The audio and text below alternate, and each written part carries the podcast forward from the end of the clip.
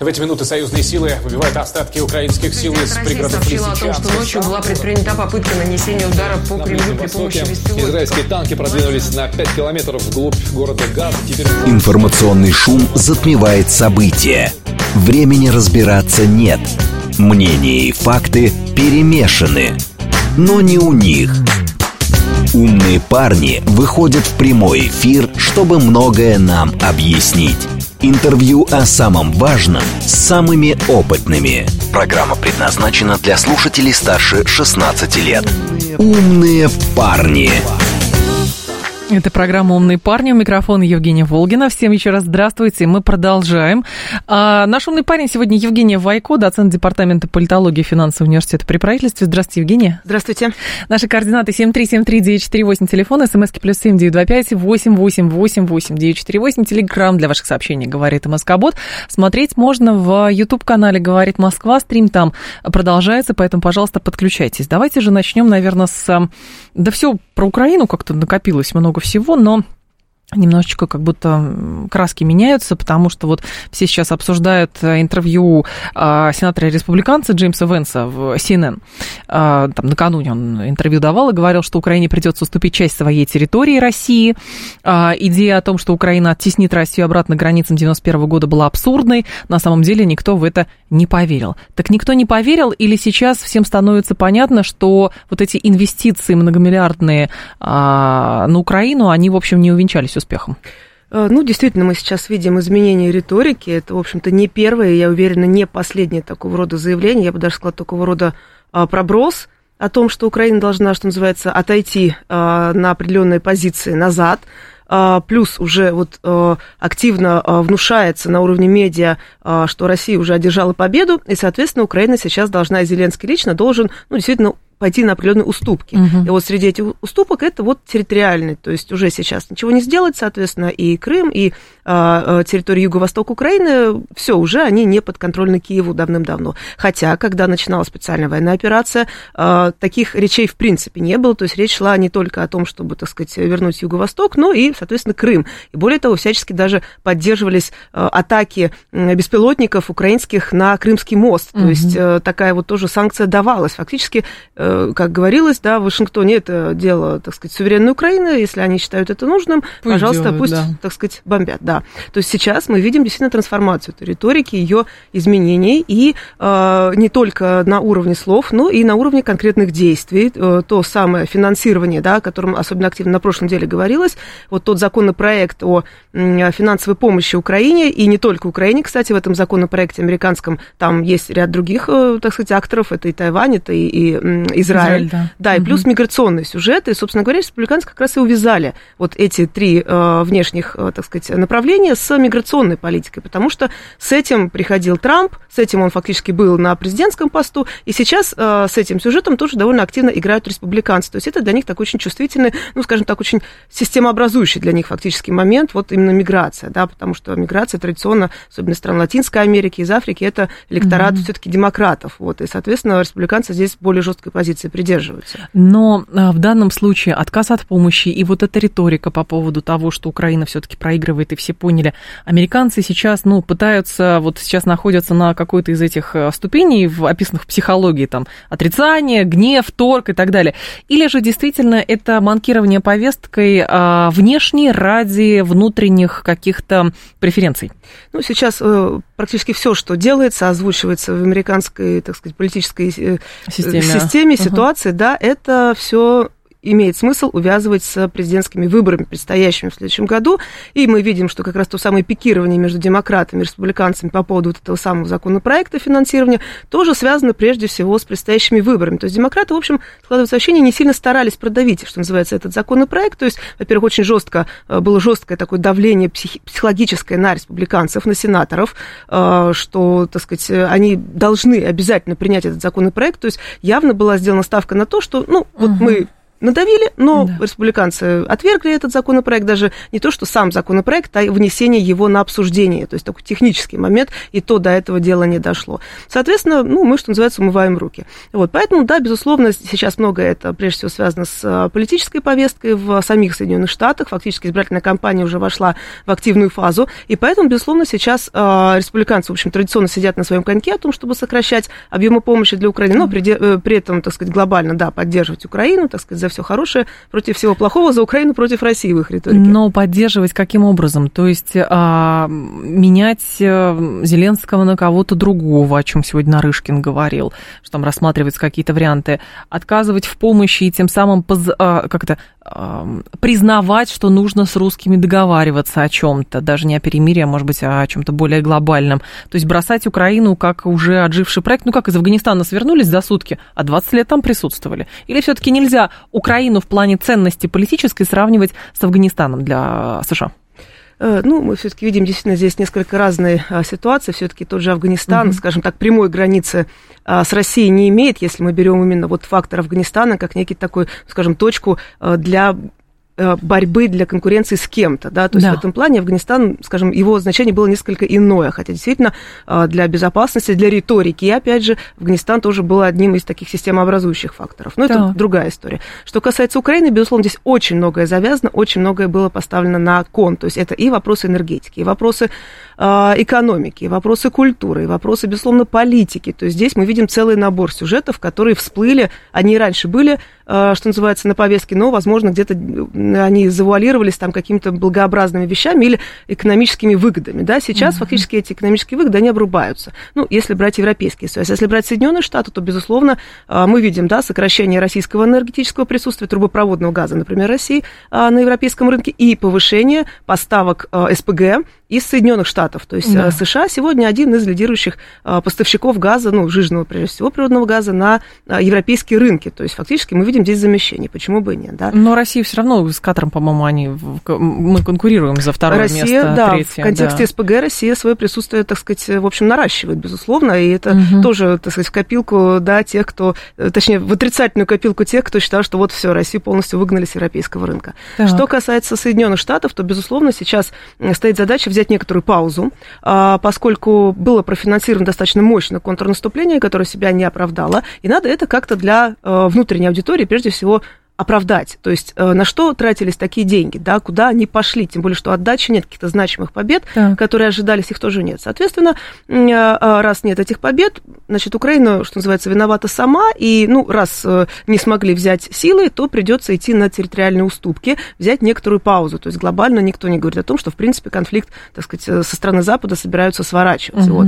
Но на данном этапе действительно сейчас очень много и внутренних сюжетов, это касается не только Соединенных Штатов, я уже сказала, выборы вошли в активную фазу подготовки к этим выборам. А, там мы видим массу скандалов, и связанных с Байденом, его семьей, и Трамп, и много чего другого. Борются. Совершенно борется. верно. И Европа здесь тоже не все, так сказать, благополучно. И вот, пожалуйста, последнее выступление того же канцлера Германии Шольца, который сказал, что вот Россия виновата в том, что Германия недополучает газ. Это вообще феноменально. А как это? Ну, то есть этот человек был серьезно убежден в своей правоте или там пытаются, вот уже Уруэлла этого э, истрепали все его произведения, но по факту просто, ну, э, война это мир, мир это война, свобода это рабство, а у нас взорвали северные потоки, но русские виновата. Ну, как это так? та самая новая этика, это проявляется новая и в политике, и в какой-то, и, так сказать, в культурных аспектах. Просто вранье. Межчеловеческих. Просто вранье. Ну, Шольц, в общем, так сказать, он никогда не отличался, а, скажем так, логикой, да, и поэтому здесь я более чем верю, что он даже верует в то, что озвучивает. Да? Допускаю, что он действительно считает, что во всем виновата Россия, раз сокращается производство в Германии, многие предприятия покидают территорию Германии, переезжают в Соединенные Штаты, соответственно, растут тарифы на электроэнергию. Ну, что делать? Если бы они в Россию врага. переезжали, можно было бы обвинять в этом. Но почему, если э, производство переезжает в Соединенные Штаты Америки, а кажется, что это, в общем, и был расчет Штатов, чтобы обескровить э, Европу, а производство перевести к себе для роста, то тогда, ну, в общем, несколько иная математика получается. Э, ну, собственно, о субъектности Германии э, да? это под руководством Шольца говорить уже, в общем-то, не приходится, наверное, с первых месяцев его каденции э, на посту канцлера, все-таки он как раз и шел, mm-hmm. он, мы помним, категорически выступал против строительства как раз-таки второй ветки Северного потока, да, то есть э, действительно нелогично, с одной стороны, выступать против развития инфраструктуры, которая бы облегчала поставки дешевого российского газа для твоей страны, а с другой стороны потом обвинять эту страну в том, что она, так сказать, эти поставки не обеспечивает. Надо было обеспечить, но бесплатно.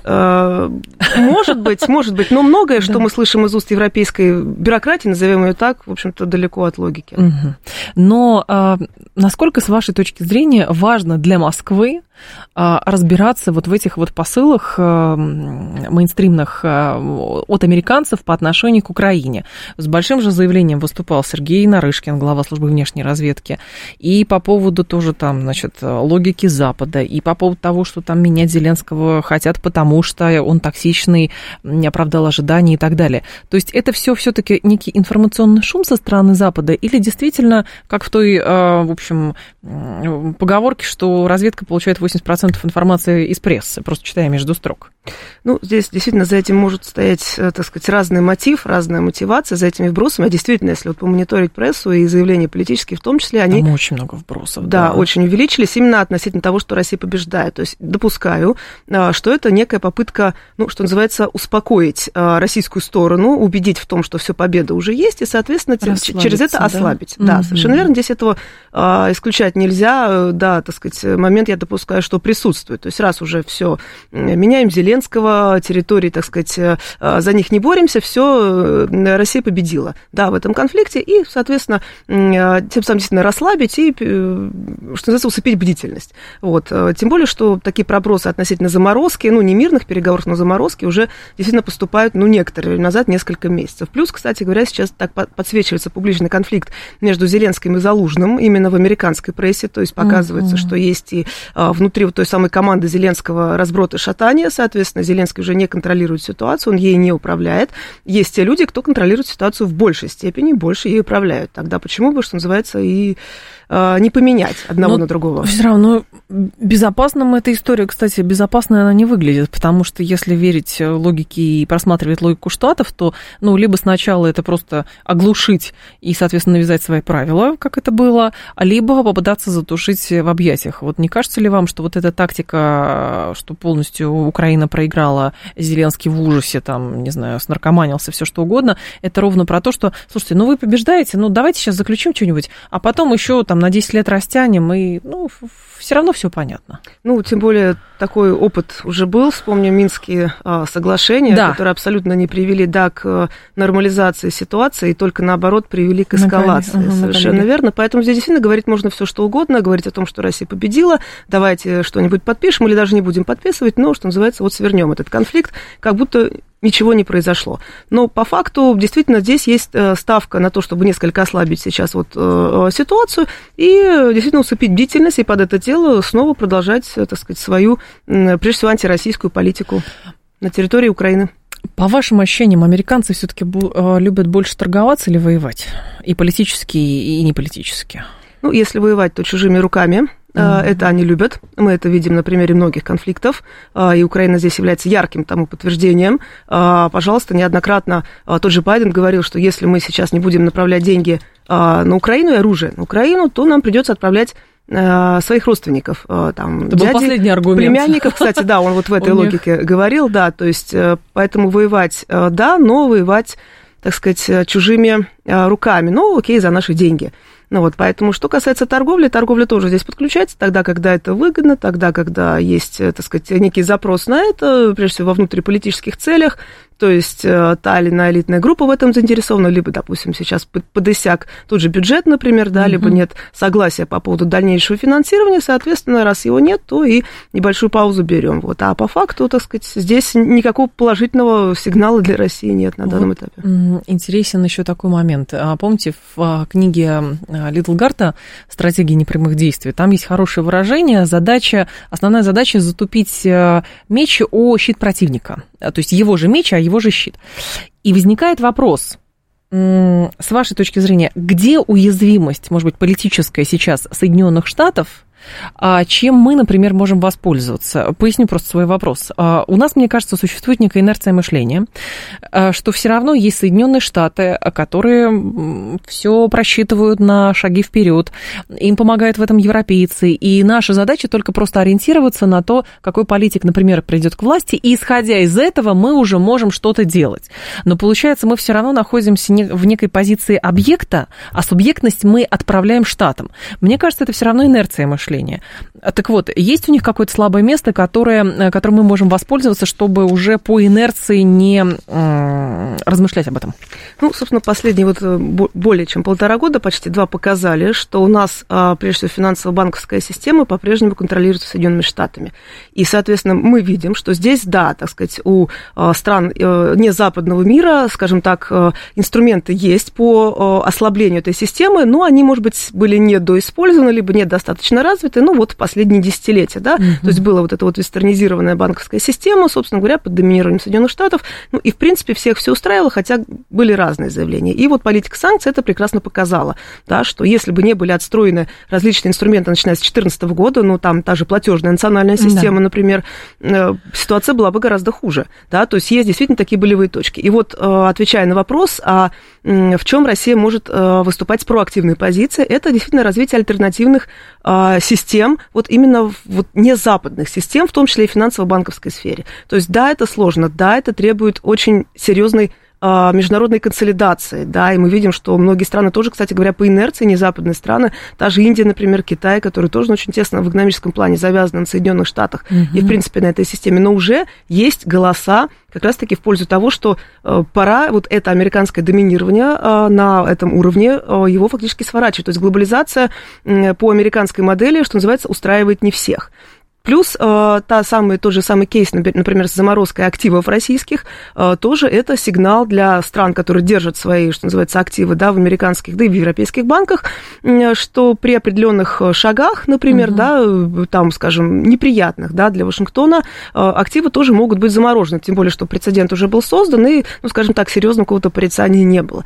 Поэтому я допускаю, что как раз вот в этом направлении есть да. возможности э, для работы, но это что означает? Это означает, конечно, очень мощную в том числе дипломатическую работу, э, развитие контактов вот как раз с незападными странами или со странами, ну, те, кто держит, скажем так, вот нейтралитет, угу. да, вот такой устойчивый нейтралитет, но именно вот развитие тех направлений с ними, э, где они сами готовы развиваться. Ну и плюс вот, кстати говоря, да, последний вот э, недавний визит Владимира Путина на Ближний Восток, это тоже вот элемент, вот я даже предполагаю, вот как раз того, о чем я говорю. То есть это развитие контактов с теми странами, кто готов, ну, что называется, выступать с больших субъектных позиций, mm-hmm. чем это было там, допустим, последние десятилетия. А эти страны действительно готовы выступать с более субъектных позиций, то есть понимая те риски, которые а, несет устоявшаяся система на примере а, того, как поступают с Российской Федерацией, потому что есть же такая точка зрения, что мы пытаемся там и э, логика развития БРИКСа у нас, логика развития со странами глобального юга у нас строится на почве антиамериканизма. Но есть многие специалисты, в том числе из Дипкорпуса у нас, которые говорят, что приезжать на Ближний Восток, э, просто на Восток, на юг, устанавливать контакты именно на почве того, что а давайте вместе против Америки, но это просто будет не совсем верно. Ну, безусловно, так сказать, э, здесь не отрицательная мотивация да. должна быть, да, что называется, э, не мотивация угрозы и страха, а мотивация некого положительного так. Э, примера, положительного предложения. То есть, чем может быть выгодно сегодня сотрудничество с Россией? Собственно говоря, вот с этой позиции, безусловно, целесообразно работать, взаимодействовать. Да, понятно, что вот эти десятилетия не прошли даром. То есть та же, например, политическая элита Индии, она, в общем, очень сильно вестернизирована, да, и повернуть ее в сторону от Запада одномоментно будет довольно сложно. Тем не менее, сегодня мы видим тот же самый дискурс э, деколонизации, который там звучит. Э, похожий дискурс, например, в африканских государствах. То есть вот это в том числе та повестка, которую Россия сейчас пытается обыгрывать. Кстати, это уже озвучивалось из уст э, Владимира Путина. И, в принципе, действительно, это то, к чему очень чувствительно относятся элиты вот, ну, в упомянутых странах. То есть это не только, так сказать, на контрасте, да, там вот с Америкой, например, да, да, соответственно, почему не Америка, но что готова для этого Россия предложить? Тут, ну, тут уже вопрос, так сказать, да, и э, к самой российской стороне, с чем мы, собственно говоря, идем, да, вот к незападным странам. Американцы а, понимают, что у них в мире сейчас возникают довольно серьезные проблемы и с ресурсом, и с авторитетом, и плюс а, такое количество различных а, еще а, субъектов поднимается, что просто всех пугать, шантажировать и угрожать, даже появилось такое выражение, у кого-то я прочитала, американцы провозглашают пуганомику, то есть э, это экономика страха. Если вы, мы его там так заморозим, ограничим, а если вы будете, мы вам там денег дадим и так далее. Но это все уже иссякает. Э, ну, пока, так сказать, да, такая логика есть, то есть те угу. самые вторичные санкции. Кстати, вот последний санкционный пакет, да, и одиннадцатый, который был введен, а вот двенадцатый обсуждаемый, в том числе касается и вторичных санкций. То есть, да. скажем, первичные санкции уже иссякли. Вот, но это никуда не делось, то есть по-прежнему это реализуется и в отношении стран постсоветского пространства, например, та же Центральная Азия, на которую очень сильно давят, и многие американские чиновники приезжали и в 22 году, и в 23 году в государство региона и говорили много о том, что не год тоже вот заниматься в том числе параллельным импортом и тем самым помогать России обходить санкции. Соответственно, в противном случае вы тоже можете оказаться под давлением. Но денег они, кстати, не предлагают. Максимум элитам, может быть. Э, Самим ну, странам. Там что-то предлагают, но суммы да, такие довольно, скажем, мало Скромные. заметные, да, которые, конечно, так сказать, не имеют какого-то серьезного влияния и значения. Вот, угу. безусловно, если смотреть, допустим, на товарооборот у России стран Центральной Азии, то он э, растет и за 22 год вырос, и вот уже, так сказать, показатели э, по 23, 23 да. году, да, тоже они положительные. То есть товарооборот растет. И, так сказать, явно здесь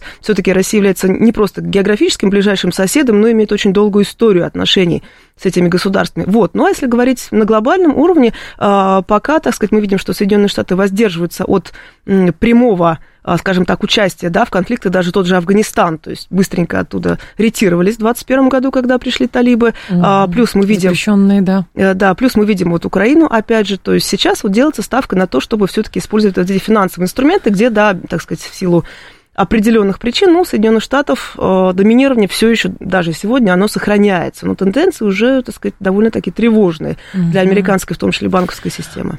Это естественный процесс? Или все-таки, с вашей точки зрения, американцы что-то где-то упустили? Ведь Блумберг э, сообщил о рекордном за 30 лет количестве конфликтов в мире, там 180 с лишним мелких, крупных, 183 региональных конфликта, это рекорд за 30 лет. Аналитики Международного института стратегических исследований подсчитали. Количество случаев насилия за год выросло на 30%, число погибших на 14%. Интересно, что если 30 лет, значит, мы отматываем на момент развал Советского Союза, то есть тогда баланс нарушился, то есть, с одной стороны, была провозглашена гегемония Соединенных Штатов, но получается, что мир просто вышел из равновесия на тот момент, и вот эти все конфликты были спровоцированы и развалом Союза, плюс уходом, наверное, из ряда регионов а, советского наследия, ну и, соответственно, одни американцы, а, они не смогли.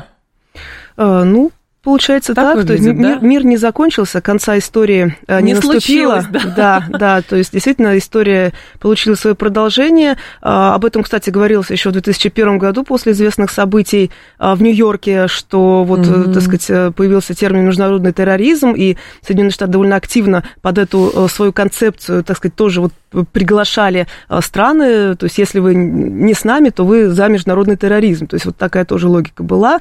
А сейчас этот термин уже несколько ушел с повестки, то есть сейчас, так сказать, Россия, да, вот как один из ключевых э, врагов на мировой арене, кстати, это записано в стратегии национальной безопасности Соединенных Штатов, довольно свежий, год назад она была принята, и Китай, кстати, тоже. Да. То есть постоянно новые дискурсы предлагаются, новые концепции. Постоянно новые угрозы какие-то. И, да, и фактически, так сказать, эти вот угрозы, они, э, ну, что называется, вот маскируют, да, те действительно проблемы, которые существуют, э, то неприятие, допустим, либеральных ценностей, то неприятие вот той повестки, например, которая угу. предлагается, да, и этической, тех же этических норм, например, культурных. Ультраэтической даже, я бы сказала. Да, да, мягко говоря. То есть это неприятие, раз, значит, общество, либо часть общества не разделяет эти ценности, значит, это общество архаично, оно, скажем так, не до оно за Путина. Не, не, вос, не довоспитано его, да, не, не донесены до него эти сведения, надо их в той или иной степени донести. Не хотите мирно, так сказать, мы идем к вам. Известная ага. формула. А, Евгений Вайко с нами, доцент Департамента политологии и финансового университета при правительстве. Сейчас будет информационный выпуск. Стрим в Ютубе тоже продолжается. Канал «Говорит Москва».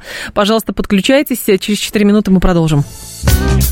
Интервью о самом важном с самыми опытными. «Умные парни». 15.35 в столице. Радиостанция «Говорит Москва». У микрофона Евгения Волгина. Продолжаем с Евгенией Вайко, доцентом Департамента политологии и финансового университета при правительстве. Программа «Умные парни» и стрим в Ютубе тоже есть. Канал «Говорит Москва». Несколько сообщений от наших слушателей. А, стратегический инвестор пишет, есть ли шанс массового прозрения на самой Украине или там все так зажато, что это может произойти только с помощью внешней силы. Но просто у людей есть э, как бы логическая такая цепочка, что если люди объективно не могут жить в той реальности, которую им создали, они идут эту реальность менять, тем более, что культура протеста там существует. Но получается культура про западного протеста, а не про российского, например. Э, ну да, так Примерно сказать, так. Про, российские протесты были, и Одессу мы знаем, 2 сказать, мая да, можно последствия. Да. То есть э, в этом смысле, да, действительно, выходить на улицы можно было, Uh-huh. с определенными лозунгами. Как только эти лозунги меняют свой вектор, сразу начинается, так сказать, применение той самой силы да, и, так сказать, далеко идущими э, последствиями. Поэтому, э, что касается прозрения, да, безусловно, я даже допускаю, что оно есть у значительной части. Вопрос, так сказать, э, во что выльется это прозрение, mm-hmm. будет ли дан ему ход все-таки действительно за последние вот те самые полтора года, даже больше, все-таки, конечно, ужесточение, так сказать, и, внутреннего контекста имело место, да и даже, кстати говоря, до 2022 года тоже на Украине. Поэтому здесь, в общем-то, возможности, да, для того, чтобы этот протест, как это прозрение как-то вербализировать, э, во что-то его, так сказать, проявить, ну, их не так много. Угу. Хотя, действительно, объективно, так сказать, экономическая ситуация очень сложная, тем более э, с учетом вот сейчас пробуксовки, да, с финансированием, откуда, да. собственно говоря, брать эти деньги, пытаться откуда-то, так сказать, из внутренних, внутренние резервы искать, понятно, что это ударит прежде всего по карманам обывателей. Плюс, конечно же, эта ситуация связана с продолжением боевых действий, то есть уже, так сказать, количество, да, вот тех смертей, которые приходят вынужденно об этом говорить, тоже, понятно, оптимизма не добавляет. Ну вот про это исследование еще Блумберга по поводу конфликтов интересно. В исследовании рассматривались только региональные конфликты, не включало в себя конфронтацию таких стран, как США, Китай Россия. А, по словам авторов обзора, вот это любопытно, определяющая черта современного глобального конфликтного ландшафта – это их неразрешимость мрачная картина роста насилия во многих регионах и так далее. То есть я правильно понимаю, что, иными словами, теория управляемого хаоса, она просто-напросто закончится за ненадобностью и за, как бы за признанием того, что этот процесс вообще нерабочий? Э, ну, действительно, мы видим, вот уже упомянутый конец истории не состоялся, в том числе потому, что э, значительная часть общества э, стран различных да. в мире не приняла вот те самые западные либеральные ценности или неолиберальные в современном их варианте, или даже сейчас, говорят, леволиберальные ценности, которые, ну, сейчас особенно довольно активно внедряются. И, соответственно, здесь, так сказать, да, можно финансировать, можно там как-то пытаться управлять с помощью политических инструментов, механизмов или там с помощью информационных технологий современных, но есть объективная, скажем так, разница в культурах, да, в том самом культурном коде, например. И здесь, безусловно, вот, э, так сказать, это неприятие, оно никуда не делось, оно было завуалировано и довольно активно через СМИ, кстати говоря, через литературу э, внедряли, что все-таки неолиберализм действительно одержал победу, и альтернатив ему нет. Что mm-hmm. это единственная возможная сегодня система координат да, для большинства стран мира. Но, соответственно, те, кто не согласен, ну, соответственно, опять же, да, так сказать, у они них против быть... просвещения, да, против... Да, да, они против да. прогресса. Прогресс. Вот. Но это так не работает работает. И, в общем-то, действительно сейчас мы видим как раз противостояние, вот если брать такой цивилизационный срез, да, да вот именно вот этих миров, да, расскажем, этих доктрин. То есть, действительно, доминирование неолиберальной доктрины, оно было ну, тотальным за последние годы. И вот сейчас идет переосмысление, скажем так, переформатирование. Может быть, не все с этим согласны, безусловно, не все готовы к этому переформатированию, тем более это во многих случаях, например, несет деньги, да, та же самая мягкая сила американская, она известна в том числе своими внушительными объемами а, финансовыми. НКО да? какие-нибудь, да, э, создаются НКО, да, сети. разные проекты, гранты, поездки, все что угодно здесь может быть. Это все, так сказать, сулит деньги, где-то даже, так сказать, это все не требует особых вложений уже с принимающей стороны. Это, да, это привлекательно. На определенном этапе это становится таким моментом самоценность приобретает. А что становится, получается, некой прививкой от э, вот этого агрессивного неолиберализма, и самое главное, кто этому не подвержен. Вот если мы не говорим про Российскую Федерацию, хотя в какой-то степени мы э, у нас как бы либерализма именно здорового, там кто-то скажет гораздо больше, чем в, у просвещенного Запада. Но по факту у кого существует иммунитет? Возникает или формируется даже? А, сложный вопрос, безусловно, это актор, который э, планирует или уже является субъектом э, uh-huh. международных отношений, у кого, ну, в том числе, есть совокупная мощь, да, если брать уже теорию международных отношений, э, тот игрок, э, кто готов отстаивать свои интересы, отстаивать свои ценности, ну, и, безусловно, не так слепо копировать э, вот тот весь западный опыт, а там, несомненно, есть и э, положительные примеры, мы их действительно не будем отрицать, отбрасывать, да, другое дело, что они там уже тоже фактически да. э, приобрели приобрели какие-то девиантные формы, да, и вот эти девиации, они активно внедряются как некая новая норма э, в те общества, для которых это новой нормой не является. Соответственно, это, прежде всего, внутренний тот самый стержень, да, в самом государстве, в том международном акторе, кто, так сказать, вот выступает с альтернативных позиций. Почему повестка именно такая? Ну, то есть мы понимаем, что там Запад, Соединенные Штаты, это такой сияющий град на холме, Барель для Европы э, придумал метафору сад кругом джунгли, но что-то подобное. И вот все должны должны нести а, вечное, красивое, сомнительное, но все равно а, самое важное этому миру. А почему, с вашей точки зрения, вот эта система ценностей, которая еще 50 лет назад была понятной, ну, то есть это такой капитализм, богатые люди, дало трещину и превратилось вот, вот непонятно во что? Ну, здесь очень так, много причин, причин да, да, факторов можно этому назвать. Безусловно, так сказать, если брать там Россию, допустим, да, на определенном этапе Россия довольно активно встраивалась вот в эту западную систему. Это касается не только финансово-банковской системы, хотя ее тоже, то есть это МВФ, например, да, это mm-hmm. различные международные институты, тот же ВОЗ, например, а, либо ВТО, ВТО да, да, совершенно верно. То есть это большая семерка, восьмерка, снова семерка. То есть э, самые разные организации, та же, например, парламентская ассамблея Совета Европы, да, то есть, э, ну, самые разные институции, быть членом которых, ну, считалось а, такой привилегией в 90-е годы, и понятно, что это членство, оно требовало в том числе и определенной как бы, отдачи, да, то есть со стороны того государства, которое встраивается в эту новую систему. То есть это финансовые, это взносы те же угу. самые, например, даже когда Россию лишали права голоса в ПАСы, например, деньги плати. То есть была да. взносы плати, такой так был это подход. как с нефтью, пожалуйста. Нефть-то нам нужна ваша, мы только хотим, чтобы вы ее бесплатно поставляли. Ну, или хотя бы с тем потолком, который устанавливает не продавец, а покупатель. Который да, все равно есть... не работает, ну ладно. И, и, да, и это, кстати, тоже да. А, фактически Э, с ног э, на голову, о какой рыночной экономике, которую, кстати, отстаивали, да, вот наши западные экспортнеры, можно говорить, когда э, цену диктует не рынок, а цену диктует покупатель. Потребительский терроризм, есть такой термин. Вот, вот, то есть мы его видим сейчас на практике. Поэтому, когда фактически те правила, да, уже тоже это стало да. таким общим местом, а, а, они не равны для всех, и есть игроки, кто может эти правила нарушать или их менять по ходу Э, движения, а есть и игроки, кто не должен эти правила нарушать, причем эти правила, они не всегда, и в большинстве случаев даже не прописаны, да, то есть есть, ну, там, устав ООН, например, хотя бы uh-huh. хоть какой-то документ, да, на который можно ориентироваться, а есть некие правила, э, которые не являются международным правом, да, это правила авторские, что называется, очень гибкий. И когда вот, э, да, вот эта система вся, так сказать, она вошла уже в такую вот э, по нарастающей, понятно, что э, появились новые акторы, новые игроки, которые не mm-hmm. поняли, а эти правила-то они как? Они одинаковы для всех, или они разные, или кто им должен следовать, кто они может их нарушать? по ходу игры. Была такая метафора у кого-то, что американцы сели, пригласили играть в шахматы, но правила меняют каждый ход. Ну, до хорошего это не доведет, да, то есть понятно, что это явно не придет к какому-то положительному результату, безусловно, mm. и какой-то систематизации этого игрового процесса. Есть ли проблема, а, Евгений, сейчас в как бы целеполагании определенном и в том, что мы же находимся в довольно сложной системе, что вот старое, оно точно рушится совершенно, что-то новое строится, а, и, соответственно, кто поймет, как оно дальше, тот, в общем-то, и выиграл, либо предложит договориться долгое время вся система мировая выстраивалась а, на определенных, как бы, ну, условно, философских, политологических, экономических трактатах. Но вот кроме Маркса ничего другого никто не придумал пока что. Про Соответственно, там а, американский взгляд на внешнюю политику там, или российский тоже, в общем, все, все описано было давным-давно и другими людьми.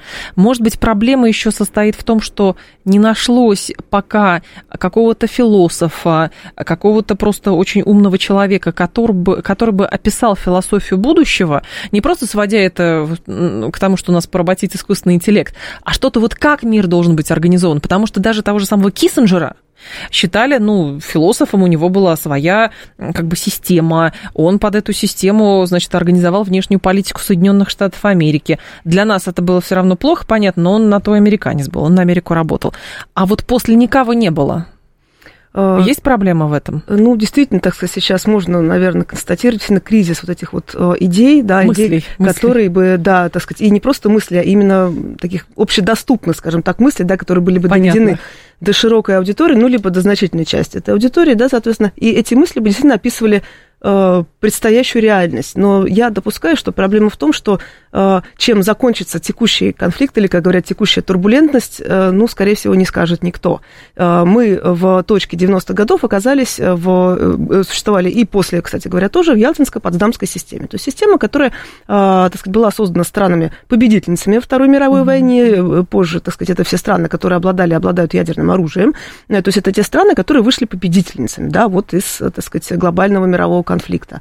Если следовать этой логике, то и следующая система, да, если мы исходим из того, что да. она меняется, а уже много признаков того, что вот эта Ялтинско-Потсдамская система, которая зарождалась как раз-таки на двух конференциях, что она уже устаревает, да, то есть появляются новые акторы, новые игроки, которые заявляют, например, свои тоже а, амбиции, свои желания э, войти в а, состав постоянных членов Совета Безопасности, например, то есть ветировать те или иные э, решения, те или иные, так сказать, законопроекты, резолюции. Вот если мы исходим из этого, то да, система меняется. Но вопрос в том, а Э, как ее менять, да, то есть до какой да. степени, например, Куда? вот этих новых игроков, скажем, да, вот интегрировать вот в этот, э, так сказать, клуб, да, стран постоянных Совета Безопасности, например, которые фактически по замыслу как раз 45 -го года, когда он создавался, и должен был гарантировать вот э, бесконфликтность, да, и, так сказать, единоначалие, фактически такая была, ну, система наднациональная институция, институтов, и только Совет Безопасности вправе был принимать решения о начале, там, mm-hmm. допустим, военных действий, боевых действий. И санкции, кстати говоря, тоже, то есть согласно тому, самому международному праву, именно ООН а, принадлежит а, единственное право а, вводить санкции. Потом многие решили, что это просто неудобно, и стали придумывать что-то другое. Но и действительно ведь скажем так, решение реформировать те или иные какие-то наднациональные органы путем расширения, они тупиковый ли это путь? Потому что, ну, даже если представить, допустим, что хотя бы 30% участников Генеральной Ассамблеи любых, неважно кто, входит в Совет Безопасности, но тогда хаоса будет еще больше. Э, ну, несомненно, интересы слишком разные, их подвести под одну черту, но будет еще э, более сложно. Сейчас проблема в том, что есть некоторые, скажем так, ну, назовем это ценностный даже такой внешний геополитический перекос в Совете Безопасности постоянном.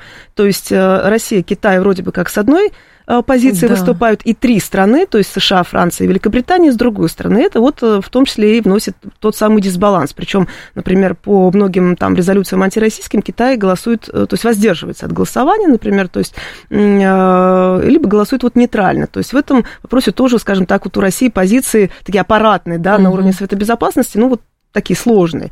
Поэтому, да, безусловно, стоит вопрос о том, Соединенные Штаты хотят, так сказать, своих партнеров. Там, кстати говоря, та же Германия заявлялась о том, что хотела бы войти в состав постоянных членов Совета Безопасности, но Германия по известным причинам была лишена этого статуса очень давно. Шольц очень надеялся, кстати, когда СВО началась, он говорит, ну все, теперь с Германии полностью снята вся вина, теперь все камни летят в сторону Российской Федерации. Уравнял. Ну, блажен, кто Пытался. верует, так сказать. Э, хотя, с другой стороны, он фактически озвучил то, что уже э, негласно витало в немецкой элите и до того, да, вот этот вот комплекс или чувство вины, если оно действительно было еще в какой-то форме осталось, то Тут вот, так всё. сказать, официально его сняли, да, хотя проблема более чем сложная, более чем глубокая, безусловно. То есть это лишний раз показывает, что вот, скажем так, те настроения, да, и то, в чем Германию обвиняли долгие годы, оно живо на самом деле, да, и вот э, вопрос, а заканчивается ли действие той самой прививки, которая, например, в 45 году там, ну, чуть позже была. была. Это, кстати, новая тоже отдельная тема для обсуждения, очень такая тревожная. Это тоже, э, как раз я про это хотела на это вывести, потому что даже вот когда расширение Европейского Союза в какой-то момент приобрело форму расширения ради расширения, а помните последнее заявление то ли Шольца, то ли фон дер... нет, Барреля или фон дер Ляйен, кого-то из них, что там планируют и Молдавию принять, и Украину принять, потому что иначе будет влияние Российской Федерации. Но вызывает вопрос, а чем так ценен, например, Европейский Союз сейчас, и не получается ли, что он стал заложником просто а, собственной вот этой системы которая в какой-то момент вышла на расширение ради самого процесса, и э, даже вот этот бунт, слабый, абсолютно слабый бунт Венгрии или приход к власти с точки зрения Брюсселя не тех политиков в Словакии уже расшатывает, и получается это колосс на глиняных ногах. Э, ну, пока еще работает эта машина, скажем так, коллективной ответственности, где-то да. некого такого европейского единства, да, собственно, по замыслу э, отцов-основателей, да, Европейского Союза, так и должно быть. Но количество, например, стран на 92 год, когда были приняты Маастрихтские соглашения, собственно, с этого фактически официально считается дата созданием Европейского Союза, да, то есть до этого были такие протоструктуры, угу. количество стран с тех пор кратно увеличилось. И вот, кстати говоря, последнее расширение было в 2013 году, Э, когда к Евросоюзу присоединилась Хорватия, то с тех пор э, поставили на паузу э, некоторую, хотя для той же, например, Молдовы, для Украины и для Грузии, ну, Грузия не является официальным кандидатом в члены, а Украина и Молдова получили этот статус. По большому счету принципиальных изменений не произошло. Да, там без виз, да, была подписана Евроассоциация, то есть, ну, так сказать, с точки зрения там логистики, да. Но мы видим, что, например, даже при наличии этих формальных документов, вот это вот единство не работает. Польша по Украине, пожалуйста, уж казалось бы, какой союзник, да, и то дальнобойщики, да, да кейс с дальнобойщиками, и не только с ними, кейс с зерном, например, да, когда, так сказать, э, фактически Польша проигнорировала там мораторий Евросоюза с 15 сентября снова возобновить э, поставки украинского зерна и продлила его. Э, безусловно, это Венгрия, это Словакия, то есть действительно мы видим, что вот то, тот, тот замысел, который изначально закладывался в Европейский Союз, он, ну, фактически себя исчерпал, и, кстати говоря, в том числе благодаря действиям я беру в кавычки, евробюрократии, да, то есть угу. это вот упомянутый Барель, Урсула фон дер Ляйен, Шарль Мишель, например, это те люди, кто не имеет своего лектората, то есть они не подотчетны своим избирателям, соответственно, могут говорить, да, в общем-то, и делать, э, что хотят. Так как раз преобразование Европейского Союза в, из э, множества национальных, из Союза национальных государств в супергосударство и подразумевает, что мнение абсолютного большинства перестанет э, иметь, или даже меньшинства перестанет иметь а, какое-то влияние, потому что значение, потому что даже Шольц, э, который объективно говорит очень странные вещи по поводу того, ну это Россия виновата, вот у вас газ очень дорогой, ну это Россия виновата, перестал, ну кто взорвал потоки, неважно это же тоже никоим образом там никакие жилеты не выступают, э, никаких протестов нету. И опять же, мне кажется, мы тоже были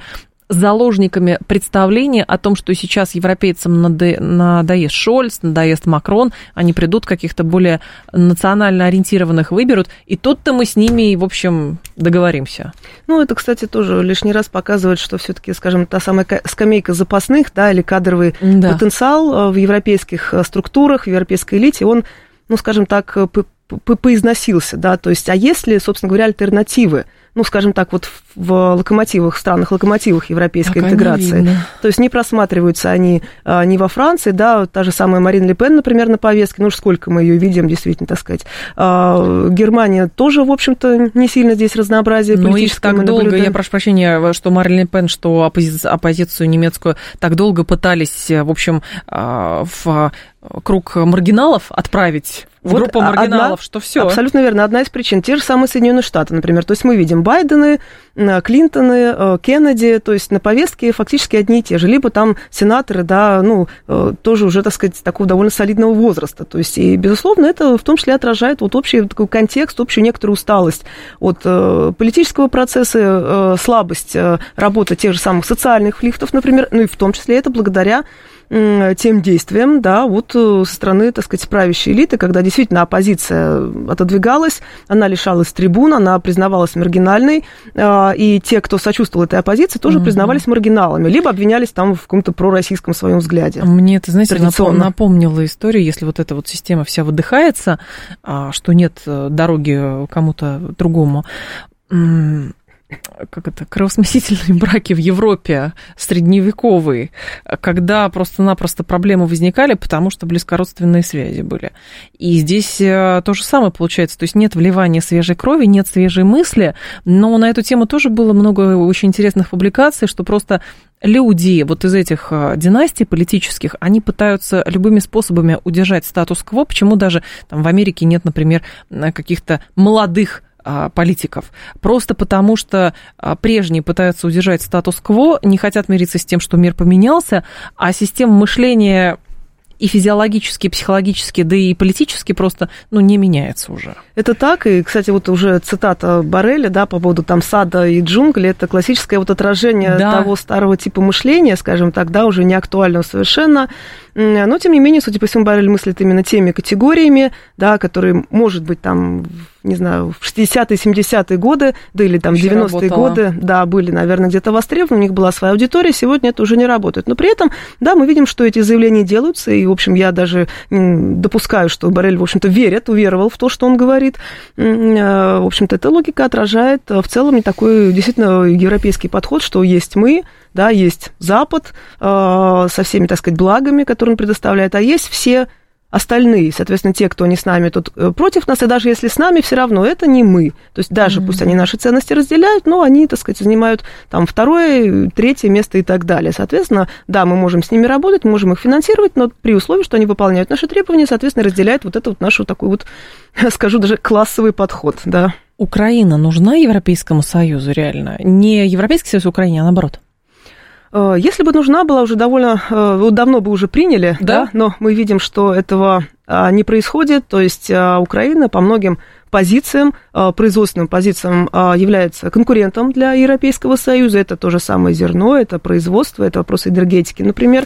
Угу. То есть с точки зрения, допустим, рабочей силы, ну вот те условия и тот э, формат, тот статус, в котором Украина сегодня находится, это вполне устраивает. Есть безвиз, соответственно, многие могут ездить, ну могли, да, до 22 года, там сейчас уже речь идет больше о беженцах. Соответственно, приезжать да. в Европейский Союз, ну и по возможности как-то замещать, да, например, там, мигрантов из культурно далеких стран, там, Ближнего Востока, Африки и так далее. А с точки зрения именно а, такого глобального подхода Украина одна из нас, ну, если бы, так сказать, такая задача была, она бы была уже решена давно. Мне кажется, Европейский Союз просто не переварит Украину. Вот чисто технически. Огромное государство, много людей, абсолютно своя специфика, как бы кто ни говорил. Ну, совершенно верно. А потом ведь, э, если все-таки ответить на вопрос, в чем ценность Евросоюза для да, Украины, да, это да. деньги. Это деньги, это финансирование. Внимание. Вот мы не можем строить дороги, придет Евросоюз, нам эти дороги построит. А готов ли Евросоюз эти дороги да строить. В-то и, дело, и, даже если, ли. и даже если согласиться, уж ладно, в Польше, например, этим занимались, что попросят взамен? И готово ли будет